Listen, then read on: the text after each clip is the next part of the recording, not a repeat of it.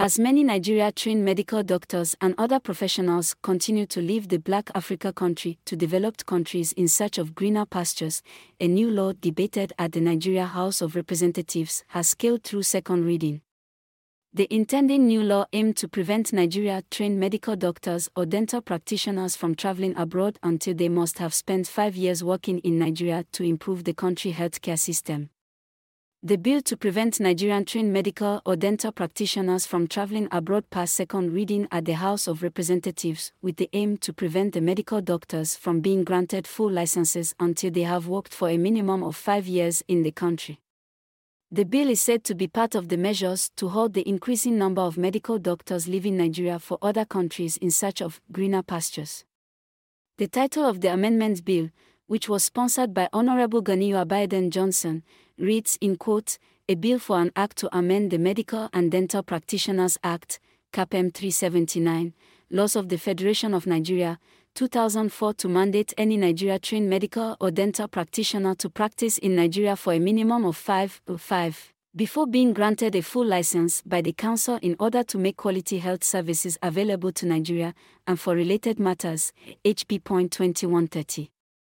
The second reading was taken on the floor of the House in Abuja on Thursday. Honorable Johnson told the House that it was only fair for medical practitioners who enjoy taxpayer subsidies on their training to give back to the society by working for a minimum number of years in Nigeria before exporting their skills abroad.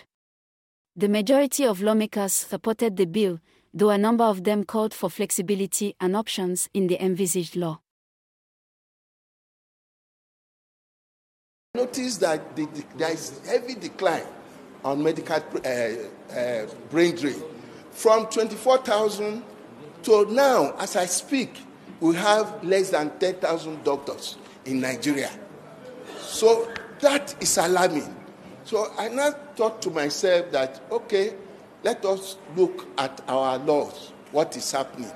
I noticed that, look, the, the, the, the, the vacuum is that immediately after uh, housemanship, you know, we notice that most doctors, because of greener pastures, there is a capital flight from Nigeria abroad to UK, um, America, and all that.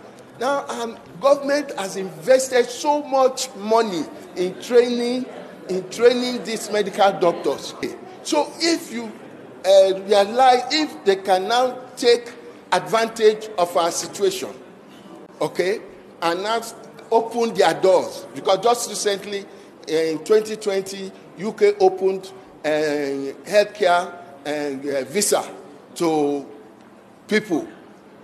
They were all going to UK uh, and US too and Canada. So what should we do? Should we fold our arms? So now I now said, okay, maybe to give back to the society, that is to our people, after training you, Yes, we are not saying you cannot go abroad to make your money, but if we, if government has subsidized your tuition, okay, I mean to the tune of uh, forty to uh, one fifty thousand, the least we can get from you is that after your husbandship, before you are given full license, before you are given full license, it's a, for, yes, before you are given full license, at least you can give back to the society within a period of five years. So after five years, you are free to go. At least you've given back to the society.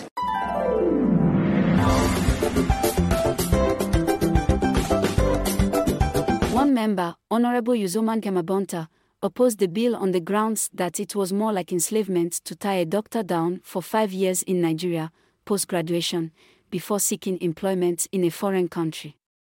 However, a majority voice vote passed the bill for second reading. The plenary of the House was presided over by the Speaker, Honorable Femi Gbajabiamila.